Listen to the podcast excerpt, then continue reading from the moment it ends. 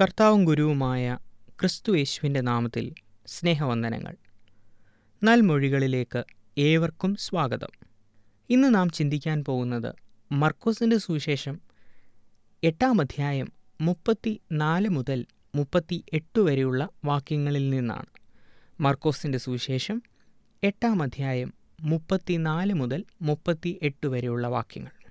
പിന്നെ അവൻ പുരുഷാരത്തെയും തന്റെ ശിഷ്യന്മാരെയും അരികെ വിളിച്ച് അവരോട് പറഞ്ഞത് ഒരുവൻ എന്നെ അനുഗമിപ്പാൻ ഇച്ഛിച്ചാൽ അവൻ തന്നെത്താൻ ത്യജിച്ച് തന്റെ ക്രൂശ് എടുത്ത് കൊണ്ട് എന്നെ അനുഗമിക്കട്ടെ. നാം എട്ടാം അധ്യായത്തിൽ കാണുന്നത് യേശു കർത്താവ് യാത്രയിലാണ്. വഴിയാത്രയിൽ അനേകം ഗ്രാമങ്ങളിലും പട്ടണങ്ങളിലും ഉപദേശിച്ച് രോഗികളെ സൗഖ്യമാക്കി ശിഷ്യന്മാരോടൊപ്പം നടക്കുന്ന ഒരു യേശുവിനെയാണ് നാം കാണുന്നത്. ഓരോ കാര്യങ്ങൾ അവൻ ശിഷ്യന്മാരോടും പുരുഷാരത്തോടും പറയുന്നതായും നാം കാണുന്നു മുപ്പത്തിനാലാം വാക്യത്തിൽ നാം കാണുന്നത് ശിഷ്യന്മാരെയും പുരുഷാരത്തെയും അരികെ വിളിച്ച് യേശു കർത്താവ് പറഞ്ഞ കാര്യമാണ് നാം വായിച്ചു കേട്ടത്. ഒരുവൻ എന്നെ അനുഗമിപ്പാൻ ഇച്ഛിച്ചാൽ അവൻ തന്നെത്താൻ ത്യജിച്ച് തന്റെ ക്രൂശ് എടുത്തുകൊണ്ട് എന്നെ അനുഗമിക്കട്ടെ. ഇവിടെ നാം കണ്ടു ഒരു വ്യക്തി യേശു കർത്താവിനെ അനുഗമിക്കാൻ ഇച്ഛിച്ചാൽ മൂന്ന് കാര്യങ്ങളാണ് ചെയ്യേണ്ടത്. ഒന്ന് തന്നെത്താൻ ത്യജിക്കുക. രണ്ട് ക്രൂശ് എടുക്കുക. മൂന്ന് അനുഗമിക്കുക. എന്താണ് തന്നെത്താൻ ത്യജിക്കുക എന്നതുകൊണ്ട് ഉദ്ദേശിക്കുന്നത്? ഡിനയിങ് വൺ സെൽഫ് സെൽഫ് ഡിനയലും ഡിനയിങ് വൺ സെൽഫും തമ്മിൽ ഒരുപാട് വ്യത്യാസമുണ്ട്. സെൽഫ് ഡിനയൽ എന്ന് പറഞ്ഞാൽ ഒരു കാര്യത്തിന് വേണ്ടി വല്ലപ്പോഴും ഒരു നന്മ ചെയ്യുക എന്നുള്ളതാണ്. സെൽഫ് ഡിനയലിന്റെ ഒരു ഉദാഹരണം പറഞ്ഞാൽ നാം കൂട്ടുകാരോടൊത്ത് ഒരു റെസ്റ്റോറന്റിൽ ഭക്ഷണത്തിന് പോവുകയാണ് എന്ന് വിചാരിക്കുക. കൂടെയുള്ളവർക്ക് ആർക്കും ഐസ്ക്രീമിനോട് താല്പര്യമില്ല. എന്നാൽ നിങ്ങൾക്ക് ഐസ്ക്രീം കഴിക്കുവാൻ ഒരുപാട് ഇഷ്ടമുണ്ട് താനും. നിങ്ങൾ ഐസ്ക്രീം വേണ്ടെന്ന് വെക്കുന്നു. മറ്റുള്ളവർ ഇരിക്കുന്നു അവർക്ക് കഴിക്കാൻ സാധിക്കത്തില്ല. അതുകൊണ്ട് ഞാനും ഐസ്ക്രീം കഴിക്കുന്നില്ല എന്ന് വിചാരിക്കുന്നു. അതിനെയാണ് സെൽഫ് ഡിനയൽ എന്ന് പറയുന്നത്. വല്ലപ്പോഴും ഒക്കേഷണലായിട്ട് നമ്മുടെ ഇഷ്ടങ്ങൾ മാറ്റിവെക്കുന്നു. എന്നാൽ ഡിനയിങ് വൺ സെൽഫ് എന്ന് പറഞ്ഞാൽ surrendering to Christ and determining to obey his will യേശു കർത്താവിൽ ഉള്ള വിധേയത്വം അവന്റെ ഹിതം അനുസരിച്ച് ജീവിക്കുവാൻ ഉള്ള ഉറച്ച തീരുമാനം അതിനെയാണ് ഡിനയിങ് വൺ സെൽഫ് എന്ന് പറയുന്നത്. രണ്ടാമതായി നാം കാണുന്നത് ക്രൂശ് എടുക്കുക. റോമക്കാർ ഭരിച്ചുകൊണ്ടിരുന്ന ഒരു സാഹചര്യത്തിൽ ക്രൂശ് എന്ന് പറയുന്നത് സഹനത്തിന്റെയും അപമാനത്തിന്റെയും പ്രതീകമായിരുന്നു. Cross was a symbol of shame and suffering പ്രിയമുള്ളവരെ നമ്മുടെ ജീവിതത്തിൽ അനേകം സഫറിങ്ങുകളും നാണക്കേടുകളും അപമാനങ്ങളും ഒക്കെ ഉണ്ടാകാറുണ്ട്.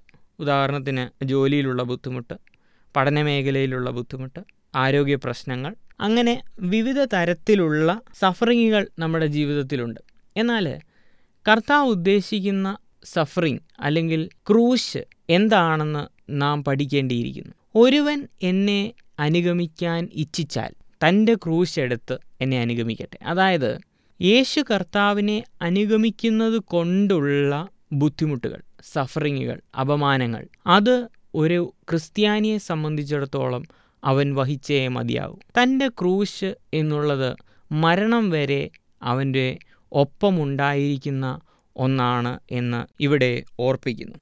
യേശു കർത്താവിനെ അനുഗമിക്കുവാൻ ഇച്ഛിക്കുന്ന ഒരു വ്യക്തി തന്നെ താൻ ത്യജിക്കണം ക്രൂശ് എടുക്കണം അവനെ അനുഗമിക്കണം. മുപ്പത്തി അഞ്ചാം വാക്യത്തിൽ നാം കാണുന്നു ആരെങ്കിലും തന്റെ ജീവനെ രക്ഷിപ്പാൻ ഇച്ഛിച്ചാൽ അതിനെ കളയും. ആരെങ്കിലും എന്റെയും സുവിശേഷത്തിന്റെയും നിമിത്തം തന്റെ ജീവനെ കളഞ്ഞാൽ അതിനെ രക്ഷിക്കും. പ്രിയമുള്ളവരെ എന്താണ് ഈ വാക്യത്തിന്റെ അർത്ഥം? നമുക്കറിയാം ഒരു വിത്ത് അത് നിലത്ത് വീണ് ചാകുന്നില്ല എങ്കിൽ അതുപോലെ തന്നെ ഇരിക്കും. എന്നാൽ അത് നിലത്ത് വീണ് ചത്തുവെങ്കിൽ അതിന്റെ ഉള്ളിൽ നിന്ന് ഒരു പുതിയ ജീവൻ മുളച്ചു വരും എന്ന് നമുക്കറിയാം.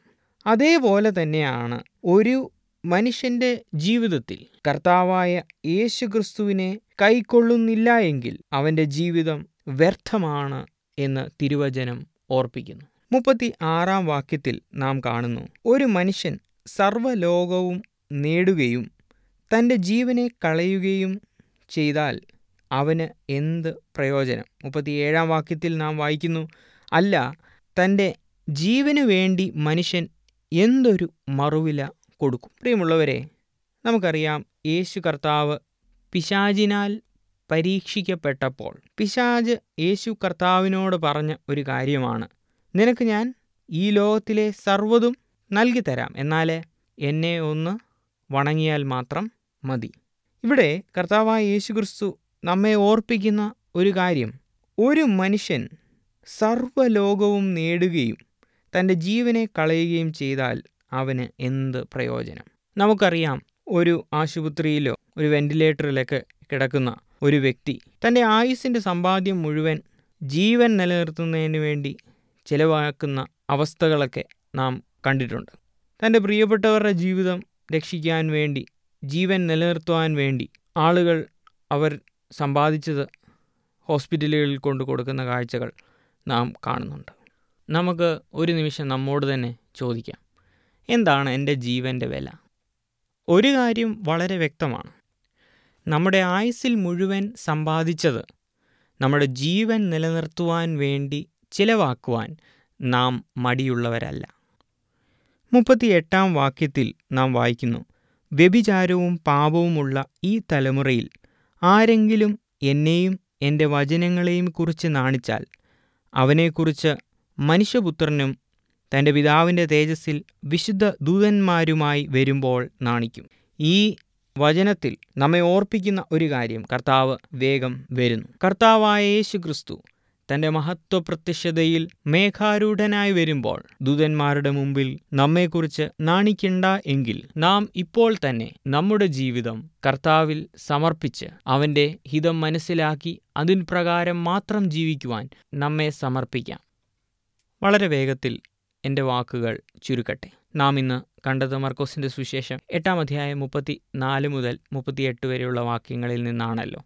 ഒരു ശിഷ്യനാകണമെങ്കിൽ നാം തന്നെ തന്നെ ത്യജിക്കണം ക്രൂശെടുത്ത് കർത്താവിനെ അനുഗമിക്കണം. നാം നമ്മുടെ ജീവനെ രക്ഷിക്കാൻ ഇച്ഛിച്ചാൽ അതിനെ കളയും എന്ന് വചനം വളരെ വ്യക്തമായി നമ്മെ ഓർപ്പിച്ചു. നമ്മുടെ ജീവന്റെ വില എന്താണ്? നമ്മുടെ ആയുസിന്റെ സമ്പാദ്യം മുഴുവൻ ജീവൻ നിലനിർത്തുന്നതിന് വേണ്ടി നാം കൊടുക്കുവാൻ മടിയുള്ളവരല്ലല്ലോ. അങ്ങനെയെങ്കിൽ ഈ കർത്താവിൽ ആശ്രയം വെച്ചുകൊണ്ട് ജീവിക്കുവാൻ നമ്മെ തന്നെ സമർപ്പിക്കാം. നമുക്ക് പ്രാർത്ഥിക്കാം. സ്നേഹവാനായ ദൈവമേ നിന്റെ മുമ്പാകെ ഞങ്ങൾ അടുത്തു വരുന്നു ഞങ്ങളെ തന്നെ ത്യജിച്ച്. നിന്റെ ഹിതം പൂർണമായി അനുസരിക്കുവാൻ ഞങ്ങളെ തന്നെ തിരുകാര്യങ്ങളിലേക്ക് സമർപ്പിക്കുന്നു. തിരുഹിതം ഞങ്ങളുടെ ഹൃദയങ്ങളിൽ ജീവിതങ്ങളിൽ പ്രാവർത്തികമാകണമേ. യേശു ക്രിസ്തുവിന്റെ നാമത്തിൽ തന്നെ ആമേൻ.